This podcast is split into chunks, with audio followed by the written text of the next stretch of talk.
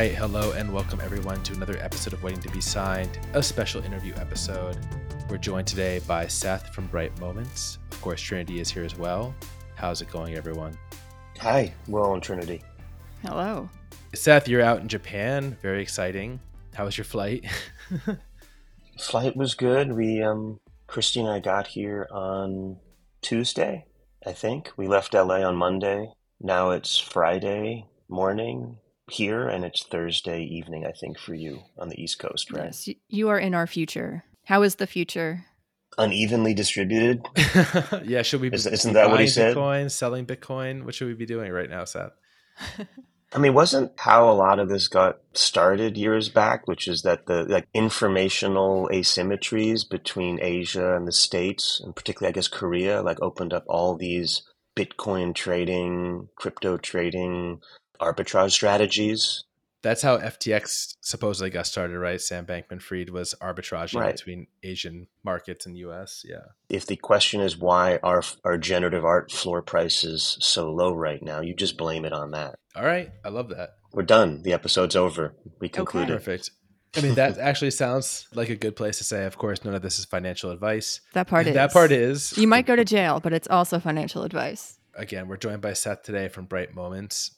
And I think, Seth, let's start off with the usual question. Tell us about yourself. What's your background in art? And how did you come to crypto and NFTs? And in particular, I think we're both curious to hear a lot about your background in traditional art because not many people in this space come from that angle. Usually they come from the coding or technology side. I don't want to disappoint you, but my I wouldn't call it a traditional art background. I definitely grew up. I was really interested in theater as a kid, and I was a child actor. And then I went to performing arts high school in Michigan called Interlochen. Coming out of high school, I, I really wanted to be in New York. I'd grown up in Boston. I spent my senior year in Michigan, and I went to Columbia undergrad and studied dramatic literature and comparative literature. And I helped organize the Columbia Players, which was like the Columbia Theater group.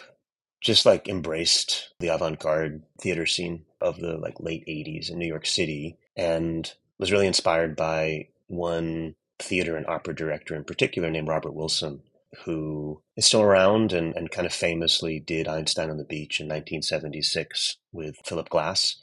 I became his archivist after college and went really deep into his work from the 60s and 70s and very involved with that whole era of the New York avant garde. You know, everybody from Merce Cunningham, John Cage, Robert Mapplethorpe, you know, Jasper Johns, Rauschenberg, the Wooster Group, Bread and Puppet Theater, and, and just a lot of different forms of performance art. And the way I got involved in technology was that I started to think about ways of how could I make these archives that were time based. They weren't just paintings and they weren't just drawings, even though we did a lot of that. How could I represent his creative process? And it required something that was nonlinear. The internet hadn't really emerged commercially yet. There was no World Wide Web, maybe except in the research labs, you know, in the early 90s. But at the time, the only medium was CD-ROM, multimedia technology. This was like 93, 94. I remember working on a project to like bring his, one of the pieces that he did in the late 60s called The Life and Times of Joseph Stalin, to bring it to life using interactive media, which is a precursor to the web and a precursor to all of this, you know, digital media, digital art, crypto art, etc. And in doing so, uh, I went over to Germany and I started to go deeper down this rabbit hole of documenting performance with multimedia, and then just got to a point where it just felt not that it was a dead end, but I had to go all the way to, to Germany to really to work on this, and there wasn't the same appetite for this intersection of art and technology that we see today. But it really wasn't it wasn't available in the United States. And then at the same time, the web was happening in 95 and I shifted into a more tech entrepreneur mindset and I started an early web advertising company called Site Specific. And really since 95 up until Bright Moments, you know, I'd say those 25 years ish, 30 years, were really focused on building companies that use technologies in interesting creative ways. Starting in 95 in Web 1 and then I went to work for Union Square Ventures and the investor Fred Wilson, who's remained a really important mentor and, and friend of mine and a big supporter of Bright Moments. That was from 1999 through 2006. I'd call that Web 2. I moved out to California from New York. I did an investment research company called Majestic Research that used internet data to figure out how public companies were trading based on data that hadn't really been available before the internet. I worked on a music technology startup called Turntable FM that a lot of people remember fondly. But online music is a really difficult business for a bunch of reasons. And then a few years ago, the blockchain kind of started to come into being. You know, I'd say after the invention of Bitcoin 2014, 2015, I got curious for the first time in smart contracts, um, in Ethereum. There were no NFTs per se at the time. It wasn't really an artistic medium because it was so, it was just hard to put any data on chain. It wasn't visual. It was much more conceptual and much more back office. And then around 2016, 2017, I was living in San Francisco. I had gone to Burning Man a few times and I got exposed more and more to that kind of crypto inspired lifestyle. I had this idea of starting a community center in North Beach, San Francisco called Node, N O D E. And the idea was um, to provide a space for people in the crypto community, in particular the Ethereum community and the blockchain community, to network and learn from each other. The ICO bubble burst, and so that became more difficult to execute. I've always been creative in different ways, and I start. I was painting a lot, and I started a. I kind of opened up a painting studio in San Francisco in Fisherman's Wharf called Water Studios. So I was painting, trying to forget about like how much of a struggle it was to be a startup entrepreneur. So all the seeds were there, I guess. And then Christy and I moved during the pandemic to Venice Beach in the middle of 2020. I'm old, so I'm like 52. So this is a long story. When you ask someone like me to kind of give you their background, I apologize.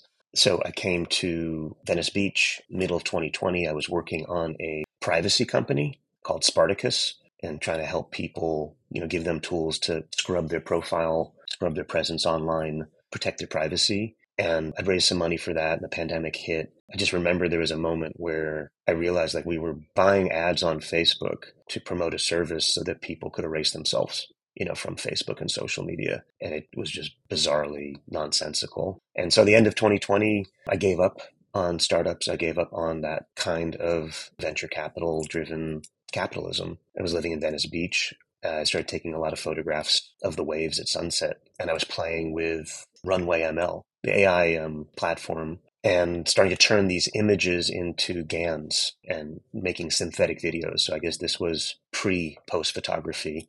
And around that time, I'd also been getting involved with NBA Top Shot and collecting Top Shot moments, which sort of hints at, I think, one of the inspirations for the name Bright Moments. So I was checking out NBA Top Shot. I was learning about Foundation and Super Rare. There was obviously a, um, a huge, um, all this demand from people who were in the pandemic to collect things and trade things online. So you could feel like with Game GameStonk and what was happening with retail investing, that everything was primed for this moment such that, you know, we saw it, I felt it in February of 2021, something started to happen with NFTs you know, there was a, obviously a brief moment in 2017 when CryptoKitties and CryptoPunks emerged, but really didn't cross the chasm in terms of any kind of mainstream adoption. But the seeds were there.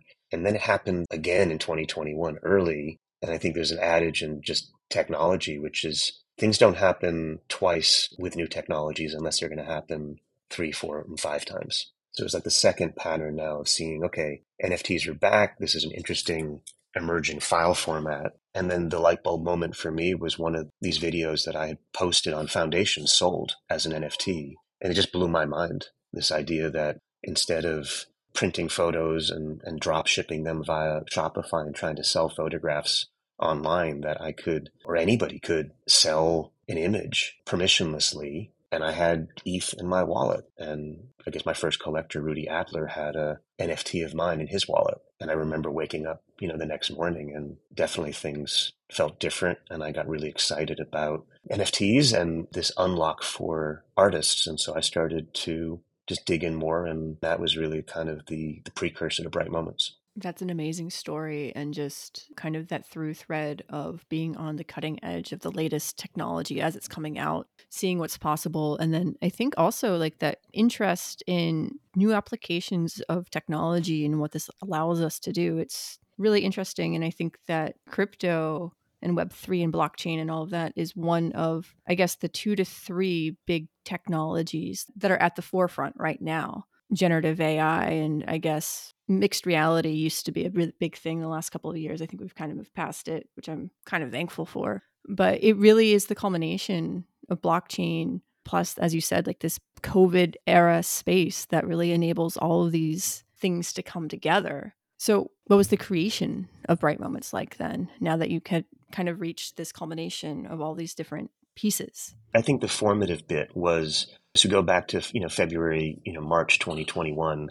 I don't know if there's a, a, cultural term for where we all were, but it was kind of like NFT spring, and there was a lot of sudden hope.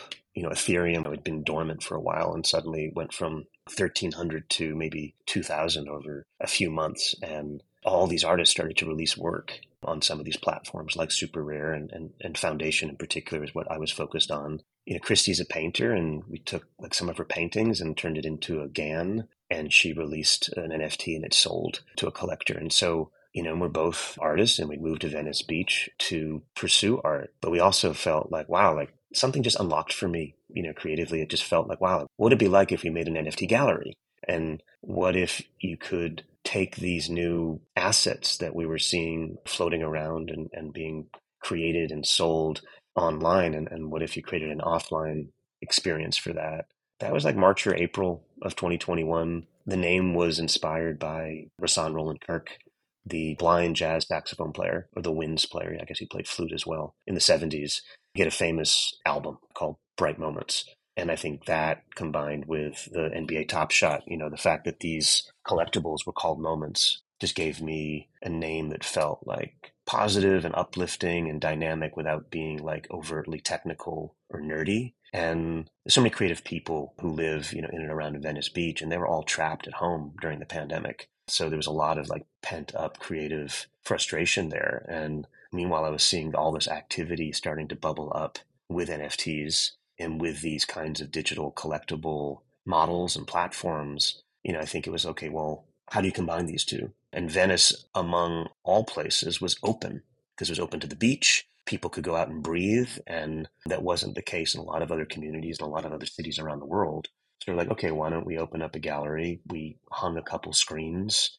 It was steps away from the boardwalk under the Venice sign on Venice Beach that was the idea. And it so happened that the first artist we decided to work with and reached out to was Jeff Davis, who's an amazing, you know, minimalist, abstract digital artist who's also a generative artist and who also happened to be one of the early partners and chief creative officer for Artblocks. And so that was, you know, example of being, you know, you got to be smart to be lucky, but we were definitely lucky to work with Jeff for our first show, which I think started to then tip us beyond just NFTs, but specifically into generative art. And that's something that I hadn't really focused on or learned or known a lot about leading up to it. I was definitely a fan of conceptual art. As a person, I love Sol LeWitt, I love Joseph Kosuth, I love Lawrence Weiner, but I didn't really think about art history in the context of, you know, generative art until I kind of red pilled into art blocks with Jeff and saw what it was like. And it kind of leads into, okay, what, how did we get started with crypto Venetians and crypto citizens. In this case, we were preparing for Jeff's opening. It was in the middle of June of 2021. And, you know, Venice Beach is a weird place and there's a lot of tourists and there's a lot of foot traffic. And we're like, okay, what do we do during the daytime to bring people to the gallery that we had just put down, you know, I think it was like $10,000 a month in rent for. And while it would be great to bring people once a week for, you know, in the evening for shows, how do we bring people during the daytime and keep the gallery busy? And the thought was, okay, well, why don't we give away NFTs to people that show up live and onboard people into Ethereum wallets, help them download MetaMask, teach them how to write their seed phrase, and then they'll be ready when they come to the art show once a week in the evening to maybe buy some art. And that was kind of a very just pragmatic entrepreneurial marketing technique that we thought of to, to drive foot traffic. And as we were thinking about what kind of NFTs we could make, we thought, okay, let's call them crypto Venetians, kind of modeled after crypto punks. And they'd have attributes and characteristics of the Venice Beach, you know, community. And because we were working with Jeff to prepare for his show, he's like, you know, you could do these on art blocks. They could be generative. I was like, what do you mean? He said, well, you could live, I, mean, I don't know if we called it live minting, but you know, you could live mint these and reveal them on the spot and people could send a token into the smart contract and it would generate in real time a unique, you know, one of one from this algorithm.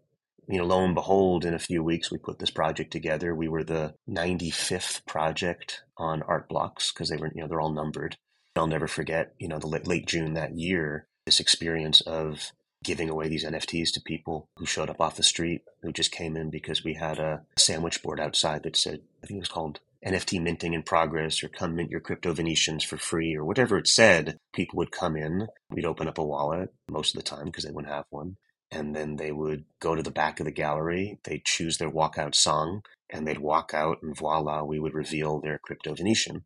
Somehow that butterfly wing led to me being in Tokyo right now, mm-hmm. about to put on the show. But that really was the germ of it, is seeing that very human experience of people minting generative art IRL and it was a sense of wonder and it was really beautiful and people were excited and part of it is you know they were at home for so long and so like you would be excited about doing anything with other people and i think we really tapped into that and so we kind of brought these two worlds together where there's you know so much online collecting and online degeneracy happening during the pandemic and such a need for those kinds of identity tribes to form and then at the same time, people were so tired of being stuck inside and they wanted to go out and experience things. And so our timing was really perfect. It sounds like an amazing, real, live human experience, which is something that I don't think brands can pay enough to get. And there's something there that you tapped into and were able to make happen, especially with the music, the experience, the unveiling. It sounds all amazing. I'm just really curious as to the types of people that would walk in. I mean, I think that if you asked me depending on when in summer 2021 about NFTs, I'd be like, what's that to a certain extent? So, what would you find that crowd uh, that came in was like self selecting in that sense, or was it people who were curious? What was the audience? It started um, super local. So, at first, it was literally just like surfers and skateboarders and stoners and you know friends of ours in and around literally the Venice Beach community and we had to like convince them to come and get these NFTs because there was no financial context and we were concerned about the gas fees. Like, okay, how do we, you know, yes, we're giving these away for free, but will somebody pay twenty or thirty dollars for the gas to mint one of these? And I'd say that was the first couple weeks. And I think what you know, a couple things changed. One is we had no idea of the kind of global appetite that art blocks had been developing among collectors for the regenerative art drops every single Art Blocks project up to ours allowed people to simply, you know, buy a token on Art Blocks and mint a piece of generative art, whether they were in Switzerland or, or Singapore.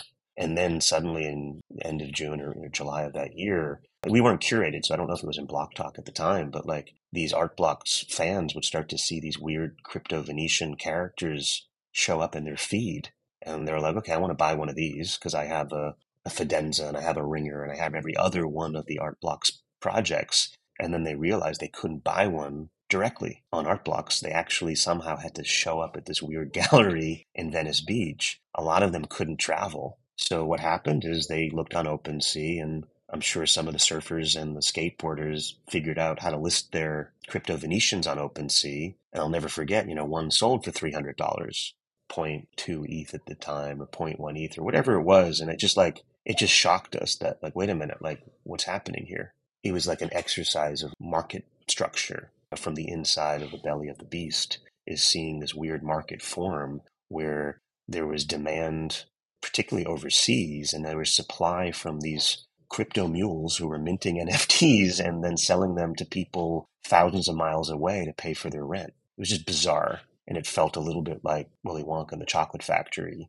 And then I remember, you know, Bob Iger, who was the CEO of Disney at the time, through a friend of a friend, he showed up one day and he minted a crypto Venetian. And then just like all hell broke loose and it got super hypey and the long, you know, we had a 2,000 person waiting list and more and more artists and collectors would be flying in to mint their crypto Venetians because it's a cool project. And then at the end of that summer, we got heisted one of our original DAO members emptied out the contract and minted all the remaining 300 crypto Venetians out of a thousand that we were going to mint.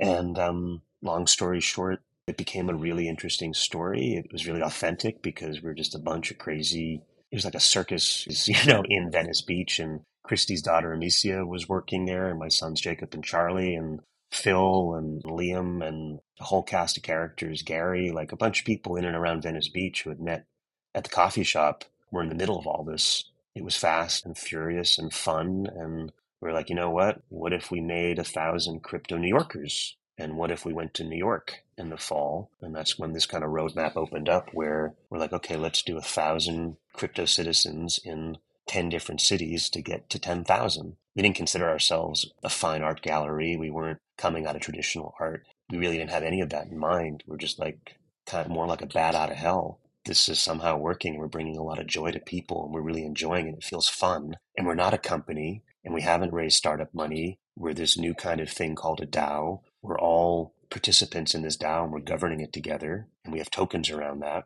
And this is when the Mint Pass kind of concept emerged for us very pragmatically because we gave away all the crypto Venetians for free. We never sold them. But there was so much interest and appetite for this that we said, well, what if we mint a thousand crypto New Yorkers and sell mint passes for 200 of them in advance to pay for us to go like Muppets Take Manhattan. We go to New York, we rent a gallery and put on shows. And sure enough, we listed 200 mint passes, we called them, I think, at the time, or we called them golden tokens. And we sold 200 of them for two ETH each. ETH was close to $3,000 at the time. And so that was like more than a million dollars. We went to Manhattan. We rented a gallery in, on Wooster Street. We subletted some apartments for a few months. Pretty much all of us headed to New York. And then good things started to happen, which is just because we were really enjoying what we were doing and we were so dedicated to this craft of IRL minting and revealing these NFTs on bigger screens. Other artists started to take notice and were like, hey, I have an idea for this. And so the Crypto Citizen and Crypto Venetian and Crypto New Yorker minting experiences started to inspire artists like Aaron Penne and Tyler Hobbs to come to us and say, well, I've got a project I'm thinking about that would really work well in a live setting. And that's what led to rituals with Aaron Penne and Boreta when we were in Venice. And it's what led to Incomplete Control Uh, with Tyler Hobbs in December of 2021. And so before we knew it, we were, you know, these crypto citizens that we were minting became kind of like a passport to other forms of generative art that we were starting to exhibit and reveal for third party artists, you know, not ourselves. And then that kind of became our model. And then when we head from New York to Berlin last April, that was when we said, okay, we're going to mint a thousand Berliners and we're going to work with, in the case of Berlin, it was 10 different artists one each night to mint their own collection of 100 NFTs live IRL. And that's kind of what we've carried along from Berlin to London to Mexico City and now in the biggest way yet here in Tokyo. Seth, I have like a million follow ups based on all of that. Just to start with a statement here, I love your story, the arc of being someone who was young in New York, interested in archiving art, and the follow through into NFTs just feels like such a logical extension to me taking art forms that can't be traditionally preserved and finding a way to preserve them in this case on the blockchain. It feels like such an obvious fit. Living the life of an early adopter it sounds like and constantly embracing new technology instead of pushing it aside. This is a constant challenge we have right now in the nft art space is the battle for acceptance. So one part of me wants to ask you about that to inquire like have you ever tried to cross over into the traditional art world more formally and have conversations but the other side of me also wants to investigate more like this whole DAO thing, crypto citizens, like what's the plan? So what do you think? What's the right way to go with this right now? Maybe start with the beginning because I really like the way you. I'm so close to it; it's hard to to see it. But I, I think that what you suggested, which is like there is a through line here from trying to archive art that's unarchivable to doing what we're doing in terms of helping artists put their art on chain. I think it's really important and I hadn't really thought of it in those terms. And we'll probably get to this later in the conversation. Like there's a, huge, wonderful struggle to figure this out for AI. Kind of jumping to the end point right now is like, okay, with AI art, which is the sharp tip of the spear of crypto art and NFT art, how can we and who is going to ensure that this explosion of generative AI art is going to become future proof the same way that we can say Fidenza is future proof, or Meridian is future proof, or Zancan is future proof for that matter. There's a way of looking at all this from a perspective of archiving and preserving that I think is really, really important. It's something that Artnome is thinking a lot about with just preserving, you know, NFTs that could go away and people don't realize that. I think the other thing you said is I think for all of us creative people, there are times when we're really comfortable and there's times when we're really uncomfortable. And I find that, at least for me personally, like I found my fit as a entrepreneur, and as a creative professional in this world of generative on-chain art and bringing that to real life.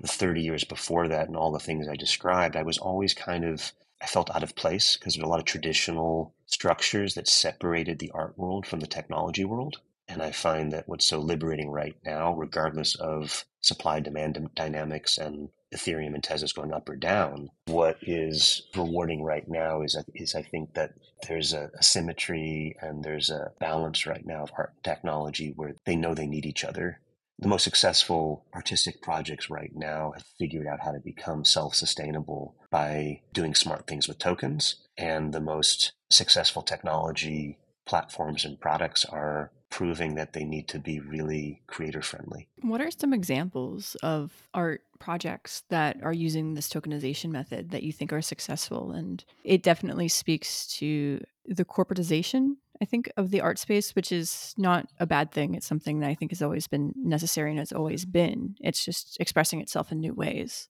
I'm assuming that you're talking about something that is different from a typical PFP roadmap type project, right? Yeah, and I think maybe it's um artists and you know folks like you know I think what Tyler Hobbs has been doing across a number of his projects on art blocks with QQL. Take QQL as an example. I think what Tyler has done in terms of like it's not QQL is not a company. It's also not just a piece of art. It's not quite a platform, but it has aspects of all of them. There's a very sophisticated set of dynamics that are aligned through the tokens. Those thousand QQL mint passes, 200 and some of which I guess have gotten minted into QQL NFTs that just pulled together a lot of different constituencies and aligned a lot of different collectors and parametric artists. And now Pace on the traditional side has been involved with helping to showcase his work traditionally. And Artmatr was helping to print the QQLs that Tyler chose into four by five foot paintings.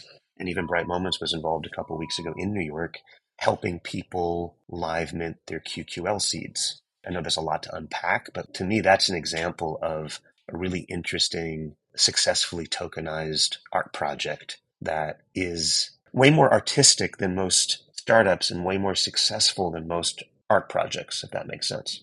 It's kind of the culmination of both things, right? But also at the same time, I think it's fascinating because the pace QQL push a lot of those pieces that included physicals where the actual seeds themselves were curated by like other really notable generative artists like Mapan and Claire Silver being another, right?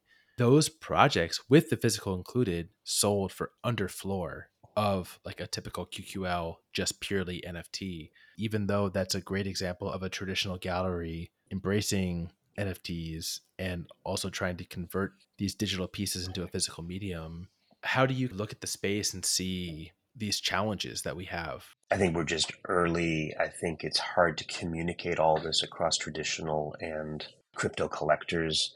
Whoever bought the William Mapan curated output for 4 ETH is a hero. That could be an essential piece long term. These are complicated stories to say, and I think I just take my hat off to Ariel and other folks at Pace for pushing the envelope. So I'm not I'm less concerned about outliers like that one thing that I think is really interesting, and we talked about it when we just got on the call, was I asked you, you know, how long did it take you to mint your charcoal seeds from Zancan?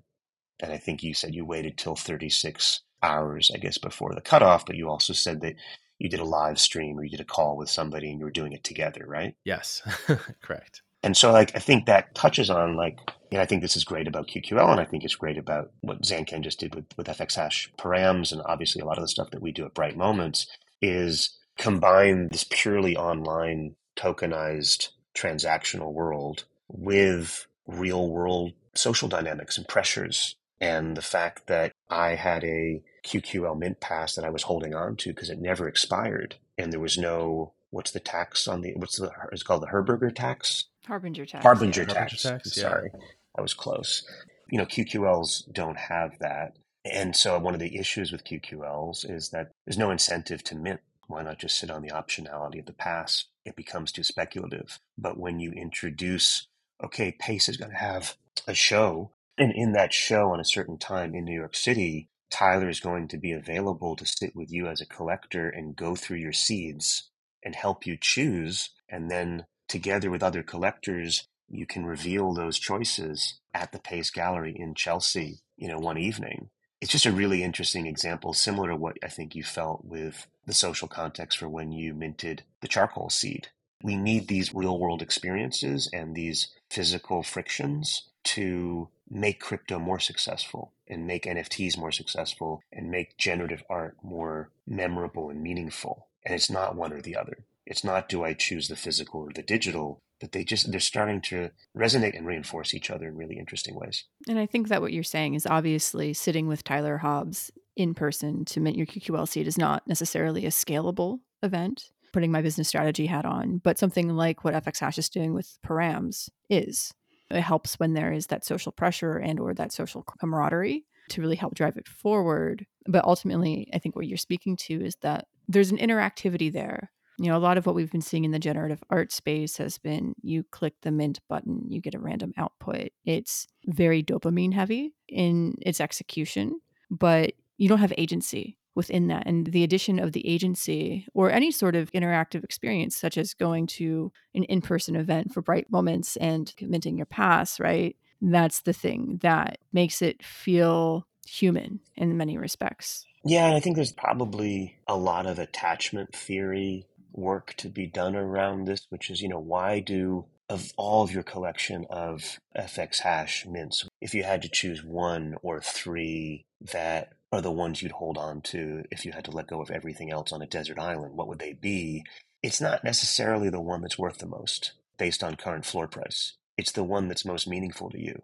And it might be economic purely, but it might also be where you were in your life or how quickly you found out about it or how well known the artist was when you minted it, right? There's a whole bunch of factors that relate to how you value something and value something as part of your identity that is partly economic, but also emotional and social and you know what's your story and what's your own roadmap as a collector and as a person and so i think what we're trying to do or what i'm what my project is and i think what we're trying to do as a team at bright moments is externalize that and you know i think scale is a really it's a triggering word for me because when I when when you say oh it doesn't scale like I just think of like traditional asshole capitalism where the only thing that matters is scale and I lived in the Bay Area for 15 years from 2006 to 2020. And like I had a front row seat at Groupon and Uber and how, you know, just it was all about scale at any cost,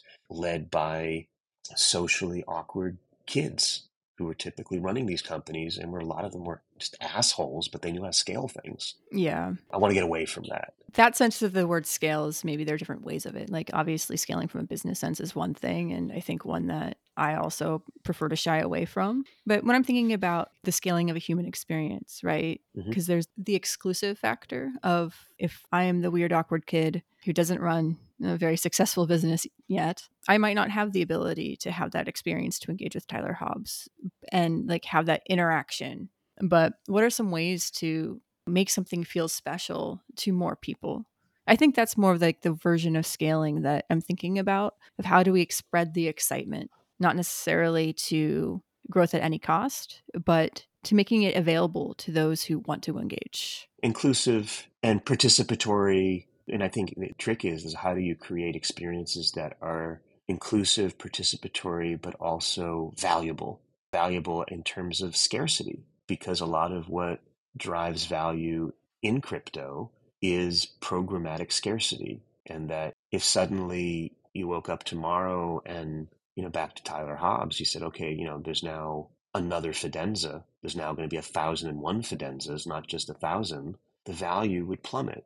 Or someone woke up and said, now there's more than 21 million Bitcoin or more than 10,000 CryptoPunks. Like we hold these things dear as stores of value in a world where we don't trust the news and we don't trust governments and inflation is rampant. And so, how do we balance the need for certainty and scarcity that we can prove with at the same time not wanting to be so exclusive and not wanting to be so elite and giving people the opportunity to get involved at the ground floor. I kind of want to tackle this um, scale question from a different angle. I think that we've been observing a lot in the show recently, and I think a lot of people in the NFT ecosystem, the Gen Art ecosystem, have been seeing as well. Coming off of the boom from 2021, early 2022, I think a lot of people got the idea let's start a platform. We're going to start a platform. Like they see the success of Art Blocks, FX Hash, Bright Moments, a couple of the other early DAOs that were in the art mix and the time frame. And now in 2023, we've seen so many new things open up, many different chains, many different platforms. Artists are all over the place. So we're seeing scale in the sense of there's all of these new platforms for artists to drop on, but we're not seeing scale on the collector side. An FX hash artist that I love is now dropping here or there or there, but I'm still just the one person and there there's not four more of me being created. So as someone who's been in the space for a really long time, as someone who's been involved in crypto, as someone who owns a platform, how have you observed this last 18 months of ex- this rapid expansion into now this bear market and all of these new platforms coming out? What is your general take on the vibe of the ecosystem now? the sustainability of it and where things are going? That's a big question. Not a simple answer. It's a weird time. It's a scary time because there's more and more supply. And I think we're all, we don't know what to do with it. Um, and it's sort of like be careful what you wish for because all we wanted was more art. And guess what? We have a lot of art and we've empowered artists to to work across multiple platforms, to work across multiple chains, to produce more and more art as the tools for artists have expanded and proliferated and the platforms and services and galleries and experiences for these artists have also opened up it's kind of got it's at least in the, in the states in particular it's kind of going the other way which is i think it's getting you know harder and harder for new collectors to collect. The crypto crackdown is real. There's a lot of fud. There's a lot of snarkiness and it's going in the wrong direction. It's refreshing to be here in Tokyo and I guess Asia in general because I think there is a willingness and an excitement around Web3 where you can say the word NFT in Tokyo and it's something people get excited about and curious about, as opposed to something that people get cynical about, which is the case in LA or New York these days. You know, I think there are opportunities globally, and I think Bright Moments is kind of programmed to do that. Every few months, we go to a different city and we go to cities that really are at the beginning of their adoption of this new format and this new kind of ownership culture around NFTs and generative art and AI art specifically. I don't want you to think I'm avoiding your question, but I'll come to it, I guess, maybe in a backwards way, just through our own experiences. You know, going to Berlin last year in April was really powerful. We went to London. The London market's fairly uh, mature. There's obviously a ton of collectors and that's when I got introduced to FX Hash. I'd heard about it when I was in Berlin, but I really got deep into the community when we were in London, thanks to Proof of People and just a lot of stuff going on in London last summer, and got to meet a lot of Tez and FX Hash artists that I hadn't met before. Mexico was really interesting in November, uh, educationally, and doing generative art workshops. And now Tokyo just feels like it's a ton of hope and optimism and interest from potential collectors and not the kind of supply dynamics that we're seeing in the States. And then in October, we're going to be going to Buenos Aires, which will be equally fascinating. Now, I'm circling back to like, are there too many platforms? I think, you know, be careful what you wish dynamic here is that in the old days, I think artists were told by gallerists how often they could release and what they can release. And it was a very gallery friendly, you know, institution friendly balance. And I think the scales have sort of tipped now and the artists are in control. And if you're an artist, you can release on FX Hash one day and artblocks Engine the next day. And you can do something on Verse and you can do something on Tonic and you can do something with Bright Moments and you can do something with Proof and you can do something with LACMA. And there's more and more opportunities, in particular as a generative artist, to get your work out there but to your point, collectors get overwhelmed with supply, and it's very hard for some artists to know when to stop and when to make themselves scarce. Bright Moments' role is to provide artists with opportunities to showcase their work and generate it publicly and give people really meaningful emotional experiences. But after you do something with Bright Moments, it's really on you. we don't have an ongoing relationship in any contractual way, the way a typical gallery might with their artists. And so it's challenging right now. Some artists, I think, are just more private and precious with their output than others, and other people are doing daily coding and showing their work every single day, but maybe not minting it. Other people are minting every platform they find. We're also seeing within the Web3 space kind of the proliferation of and the introduction of new artists to the community. You know, one of the big benefits of Web3 is that your audience is no longer local, although having that locality, like with what you're doing with Bright Moments, is super special and super cool. But you're also opening yourself to a global audience of people who want to purchase your art, maybe sell your art, print it out, put it on their walls, whatever. Because of the financialization within the space, at least as it exists now, I think there are people who are producing art that would have never produced art before. One of the people in my mind who has grown tremendously as an artist at least since their first release on FX Hash through to their Bright Moments drop, is Nat Sarkissian. He's not one of those people who's been around and producing digital art since 93, 94. It's an interesting dichotomy of you have these people who are seasoned professionals who have been doing this for decades, but you also have these people who've been doing this for months or years. No, and I think those are some really powerful, positive outcomes of all this. And to see, you know, Nat in particular be seen. I'd seen some of Nat's work on FX Hash, and then Adam from Tender helped to curate part of the gallery when we did Piter Pasma's uh, Industrial Devolution drop in September last year. And Nat's work looks so beautiful printed out. And he was there, and we talked about doing something together in the future on ETH, you know, on art blocks.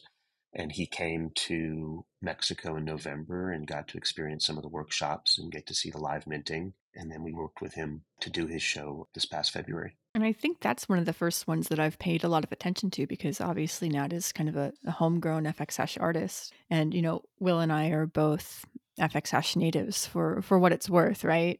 I think that was a huge moment for him as well, being there and seeing things in person and just having it's almost it's a celebratory event. Your birthday and brand new job all in one. Yeah.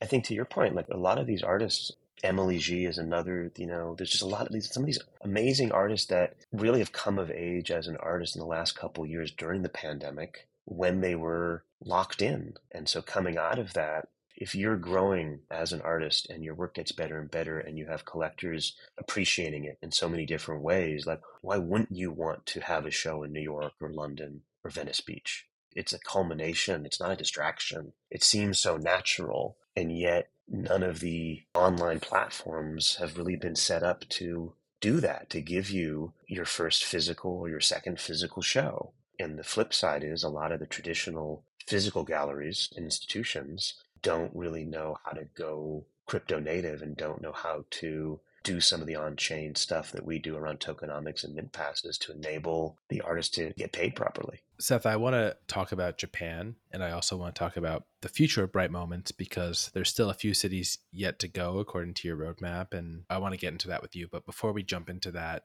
you know, you mentioned Tezos Industrial Devolution with Piter Pasma, you know, more recently we had Klein Tepich from Andreas Rau and even just last week we had Reflejos from Juan so, how do you think about Tezos versus Ethereum?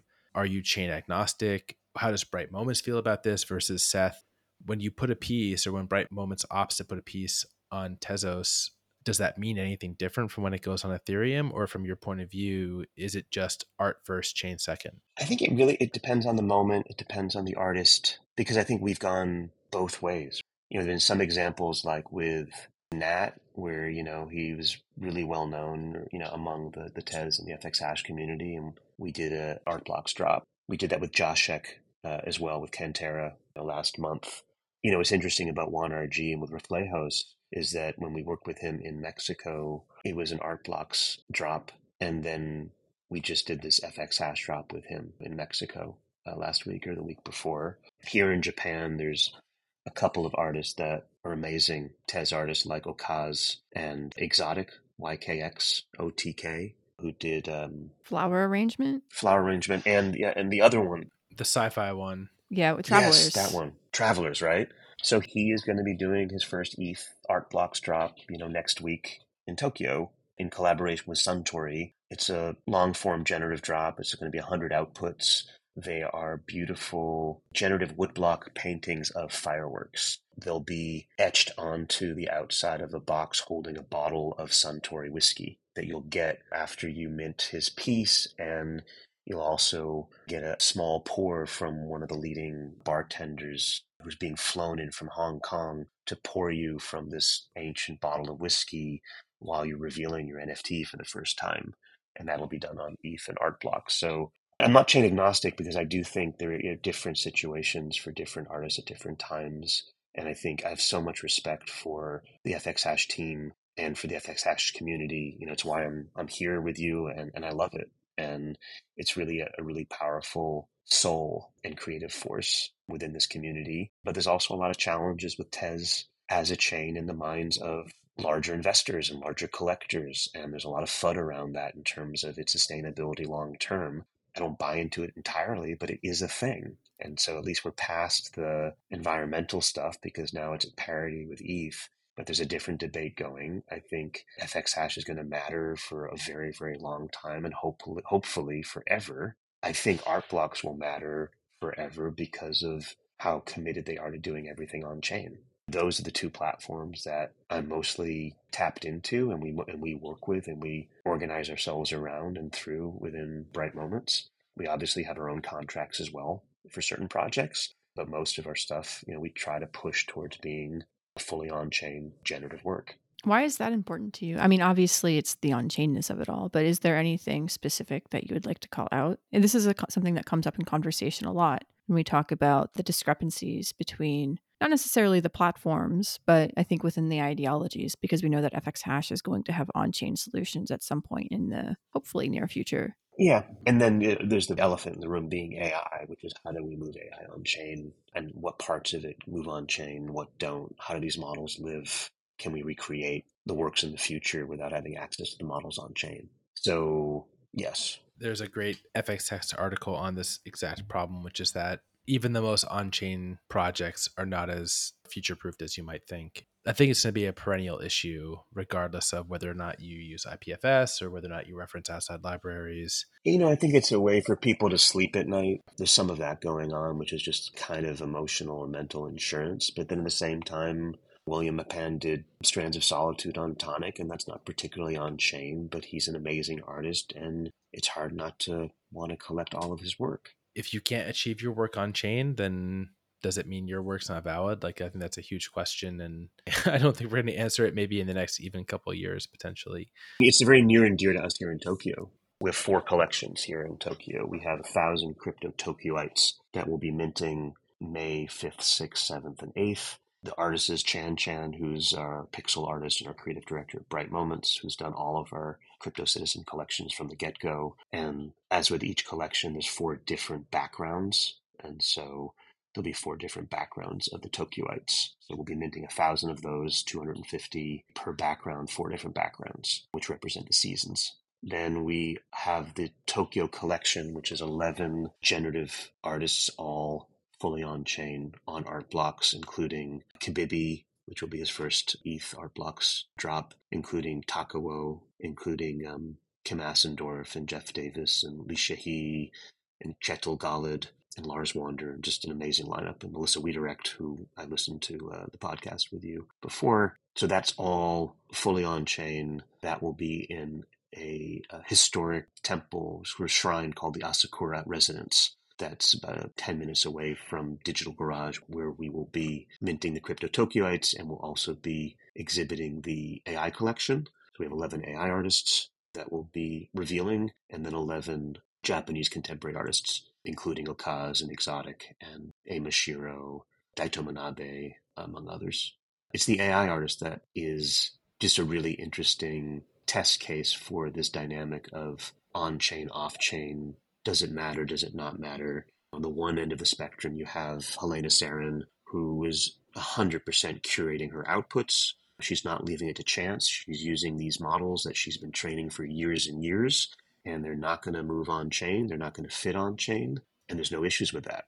And on the other extreme, you have Pindar van Arman, who's writing his own smart contract to make sure that his GANs are going to be fully on chain because that's what he wants to do. And then there's Claire and Sophia and Ganbrut and others were somewhere in between. The whole Tokyo event sounds amazing. Obviously, you're there right now. This episode is going to drop right at the start of Bright Moments Tokyo, the whole multi day event. To someone who has never participated but has observed from afar, this sounds like it's the biggest Bright Moments event by a big step. So, one of the questions to ask you would be from an artist standpoint, what is it like to coordinate a huge event like Bright Moments Tokyo? Is there a lot of inbound artist interest, or do you have people on the Bright Moments side who are sending requests out like, hey, we're doing Tokyo. It's going to be nine months from now. We'd love for you to be included. What is that process like of getting all these artists together? Because art on a timeline is a very difficult thing to achieve. Saying, like, here is the date. We know often, right, on the FX hash side and observing other platforms, like, art is a hard thing to put onto a deadline. And yet, Bright Moment seems to achieve it pretty consistently. So, what's that process like? And then I think after this, let's talk about also like where is Bright Moments going for City 8, 9, and 10? So a lot can go wrong in the next week. I'm knocking on a lot of wood. You know, like at the scale of 30 plus artists, the likelihood is that there'll be at least two or three that will be down to the wire, that will be high drama, that will miss the deadline, right? That's just life. And so we try to be prepared for it. We also, in the cases of the AI artists and the generative artists, the Tokyo collection, we sold mint passes, you know, two months ahead to get them paid. You know, we give 70% of all proceeds, you know, goes to the artist after the platform fees. So if Artblocks takes us 10%, if we're doing using the Artblocks contract, we then split 70 30 with the artist. And because we're selling the mint passes in advance, that's what we're using, as well as selling our own crypto citizens. We sell a third of the thousand for each city to fund that city. Those mint passes, which we sold in February were used to allow us to get space and produce Tokyo in May. We have that dynamic going on. It's a lot to coordinate. You know, we have people like Malta and, and Fed on our team who coordinate with artists as curators and artist relations. And Samir, who's known as Spongenuity, who's one of the artists in the Tokyo collection, has also been working with all the AI artists to corral them and try to get the work up on testnet and then up on mainnet ready for next week. Logistics aside, I think this is probably one of the most ambitious Bright Moments events to date, both from a an experiential side, but also from the lineup of artists that you have here is just absurdly amazing. You know, you just look down the, the down the sheet yeah, from like the generative artists, the AI artists. What was the thinking behind bringing this group of people together and making something spectacular happen? I'll go back before Mexico. I'd say we didn't know it was going to be Tokyo because we vote as a DAO. Everybody that holds a crypto citizen gets a vote. It'll be 7,000 after Tokyo, but there's 6,000 minted crypto citizens so far. Everybody gets to vote on what city's next. That was the case for Tokyo, and the choices were Tokyo, Singapore, Seoul, Bangkok, and Hanoi. Buenos Aires won the vote over Sydney, Melbourne, Rio, and Sao Paulo, so Southern Hemisphere we didn't know exactly it was going to be Tokyo. I had a hunch though, and so around last fall, I think the artists that really resonated with me that I felt were really important artists that we hadn't worked with before were Zancan and Kabibi and Kjetil Golid were all on the generative side just really important to reach out to and see if they'd be interested in working with us. And in the case of Kjetil, he had come through London last summer. He minted a crypto Londoner. I think it got the wheels turning. Zancan also came through London, minted a crypto Londoner while he was there for Proof of People. He had that experience of what it was like to sit in this boutique in Mayfair across from the Browns Hotel and have a cup of tea while we minted him his crypto Londoner with on-chain generative music and um, compressing, you know, a beautiful experience into a couple of seconds. But net net, we really tried to make sure that artists have live minting experiences viscerally, not just that they read about it or they see a video on it, but they actually feel it and it gives them ideas of what they could do with their work that might be different than if it was purely online, even though the work itself ends up online. So I think I sent feelers out in particular, I remember to Zancan and Kjetil and, and Kabibi. You know, we try to work with new artists each city. And so if the artists that are part of the Tokyo collection are unique, we haven't worked with them before, just like the artists that were part of the London collection, like Matt DesLauriers or Emily or Thomas Lin Pedersen you know, they were only in the city collections once. The only artist that breaks that mold is Jeff Davis because he was our first show in Venice Beach and he's actually done a project in every single city that we've gone to, including Tokyo. On the AI side, and this was what was fascinating, is I think we had a really strong hunch that we should do something with AI um, more systematically. We had done a project with Ivona Tau, we'd done a project with Boreta in Berlin, working through you know AI outputs, and we thought, well, we're going to be in Tokyo. It's the city of the future. It seems natural to do something at a bigger scale along with the generative artists doing the Tokyo collection, why don't we invite a, a, group of artists to be part of an AI collection? And we reached out just to our wish list. Let's just pick the greatest living AI artists that we could think of, invite them to Tokyo. And by and large, they all said yes, which kind of shocked us. And so that's really how it happened. There are other artists like Gene Kogan and Memo Akten, Robbie Barrat that I would love to have involved. I just didn't invite them because, you know, we had 11 that said yes first we've uh, interviewed Ivana for the show too. So if you haven't listened to that episode, listeners, go back and check that one out. She's released some great projects on FX Hash. Mm-hmm. But Seth, I'm curious to know. So, what is the future of Bright Moments? A couple times now, you've mentioned the fact that the pre-sales of crypto citizens or mint passes is kind of key to moving forward and setting up these events all over the world. The roadmap says there's only going to be 10K crypto citizens. So that's what City 8, 9, and 10 coming up. That's going to conclude sometime Q1, Q2 next year. So, what is the longer term roadmap for Bright Moments? Once all the crypto citizens are minted, is it going to be like fully a DAO controlled by these 10,000? And what's also the fundraising going to be like? So, is it going to be entirely mint pass driven? Like, how's it going to work? All good questions. So, what we know is Tokyo's next. Buenos Aires will be October. We voted on it. City 9 will be February. It'll be a wild card. 8,000 citizens will vote on where they think we should go next. It could be a write in ballot. Up until now, we've kind of arranged the choices geographically, but I think for the ninth city, I could imagine it could be Paris, it could be Lisbon, it could be Sydney, it could be Istanbul, Jersey City, it could be Jersey City, Tallahassee, Tucson. I don't know, but that'll be city number nine, and then city ten. We just announced that we chose Venice, Italy. So we're going to finish the Crypto Citizens minting for 2020-2024, which is a palindrome at the beginning of the Biennale in Venice, Italy next April. So that the journey will be from Venice to Venice, from Venice Beach to Venice, Italy. And that'll be the culmination of this phase of the project.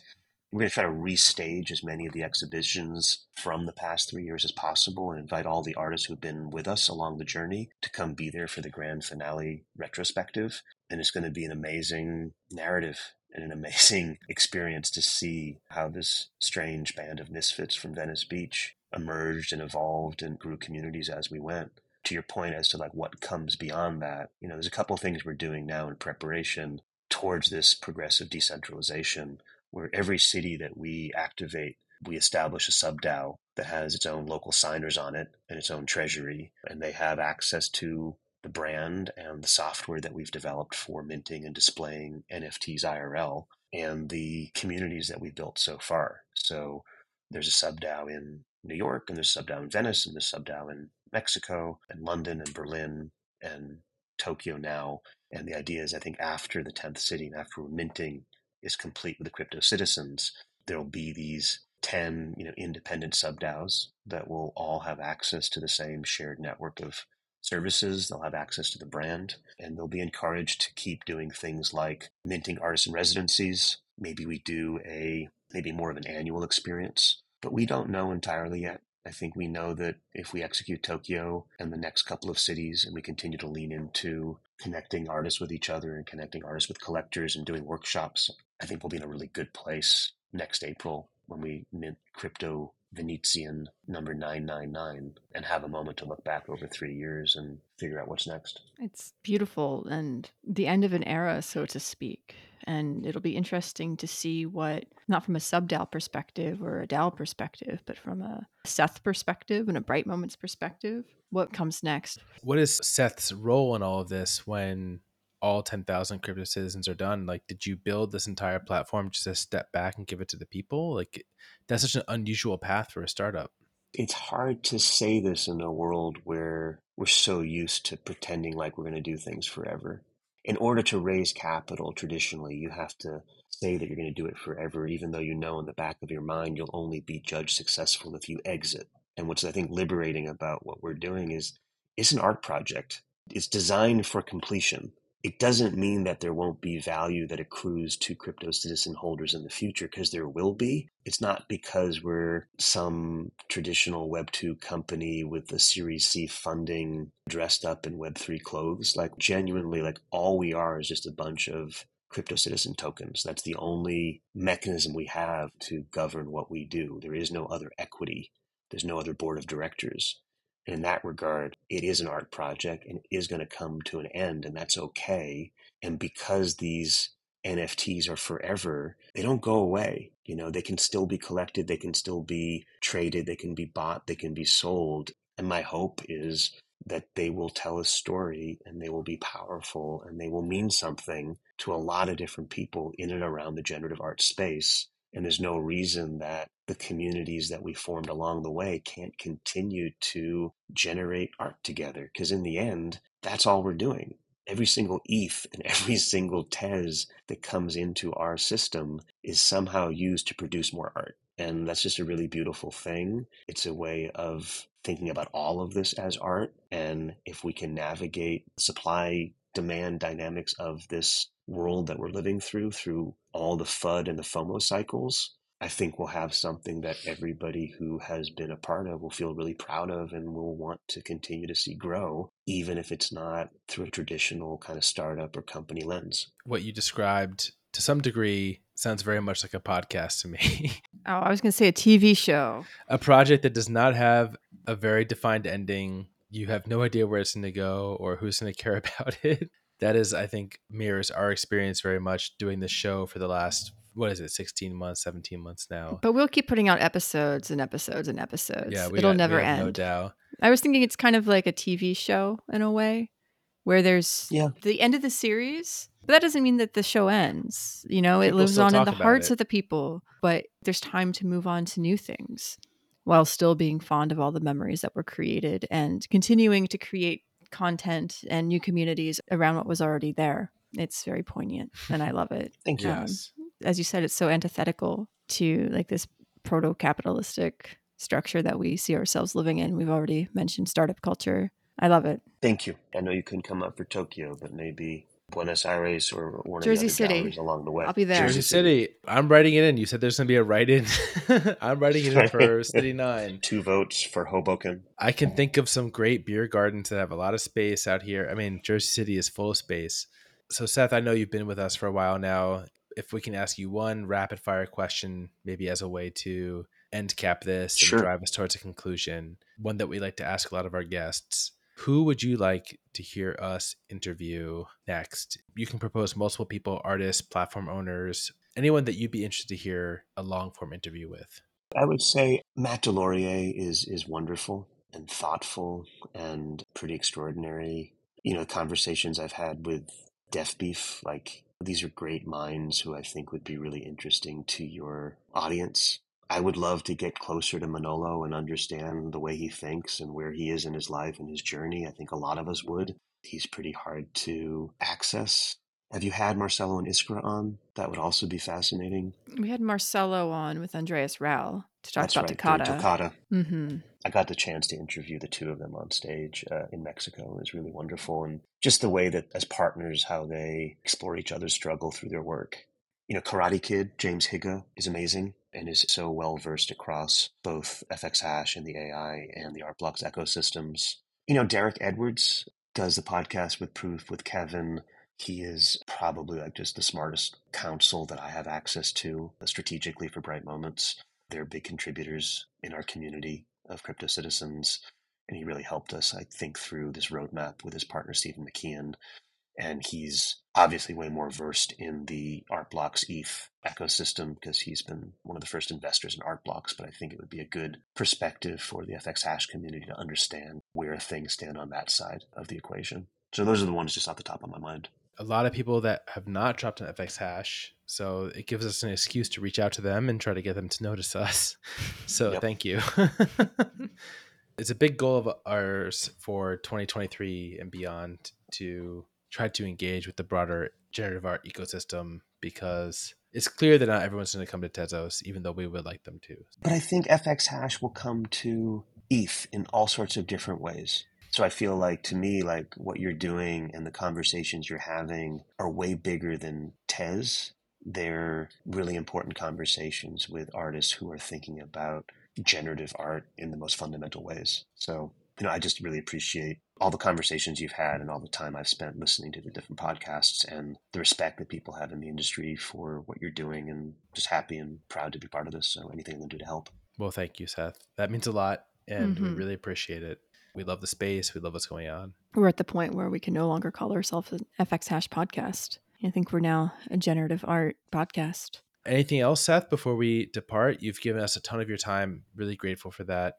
Anything else you want to leave us with before we conclude the episode? Only that, like, for anybody that's interested in Bright Moments Tokyo, like, it's open for anybody. It doesn't mean that you necessarily are going to mint something because you have to have a mint pass for that or you have to buy an NFT. But if there are listeners who are in and around Tokyo Friday, May 5th through Wednesday, May 10th, we are at Digital Garage. It's super interesting. Come to brightmoments.io to get information on how to to show up. We're going to have general admission tickets.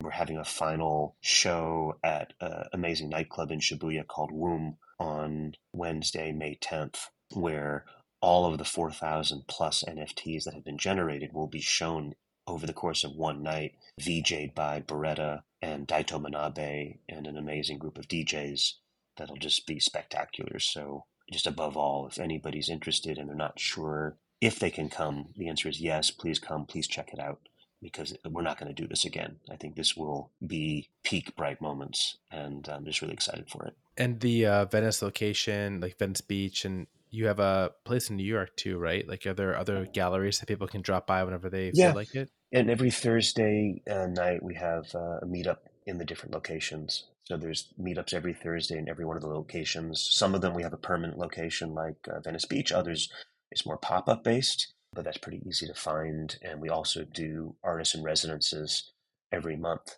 so that we're you know able to live mint that month's artist in residence live in person at the meetup.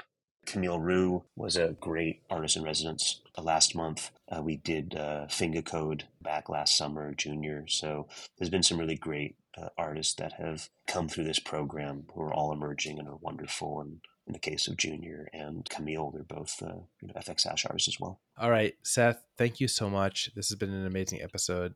We really appreciate you taking the time, especially considering the time difference and the fact that you have a big event next week.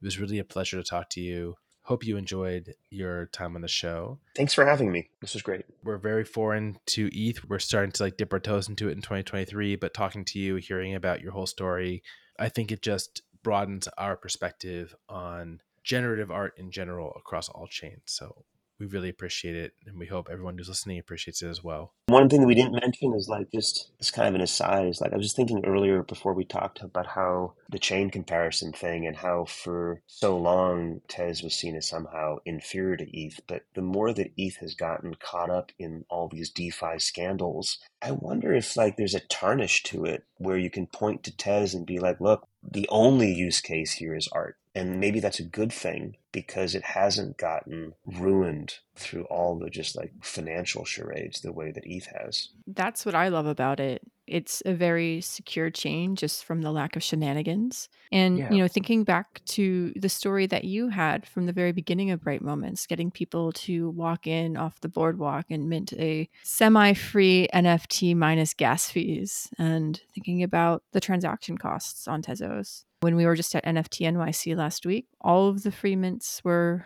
on Tezos, presumably because it's so easy to transact. That's a different type of utility. That just makes me believe in the scalability of the platform overall. I agree. I'm very tempted to ask you some more questions about the Philip Glass days. We can save that for another episode, maybe in Another future. time. Awesome. Yeah. I'm sure you've got some great stories from back in that era. That was kind of the highlight for me at Berlin as we staged this um, 15 minute NFT that was a 15 minute kind of reconstruction of Einstein on the Beach that Bob Wilson and Philip Glass were both part of in Berlin. And every night we showed this, you know, on a huge screen, this NFT of this like light orb moving to Philip Glass music in front of like 1,500 people. And it really blew people's minds. Thank you again, Seth. Thank you, Trinity, for recording as always. I hope everyone enjoyed this episode. It was really a pleasure to talk to Seth. Check out Bright Moments Tokyo. There's more events coming in the future. Hope you all enjoyed. We'll be back again with another episode soon. Until then, Bye, everyone.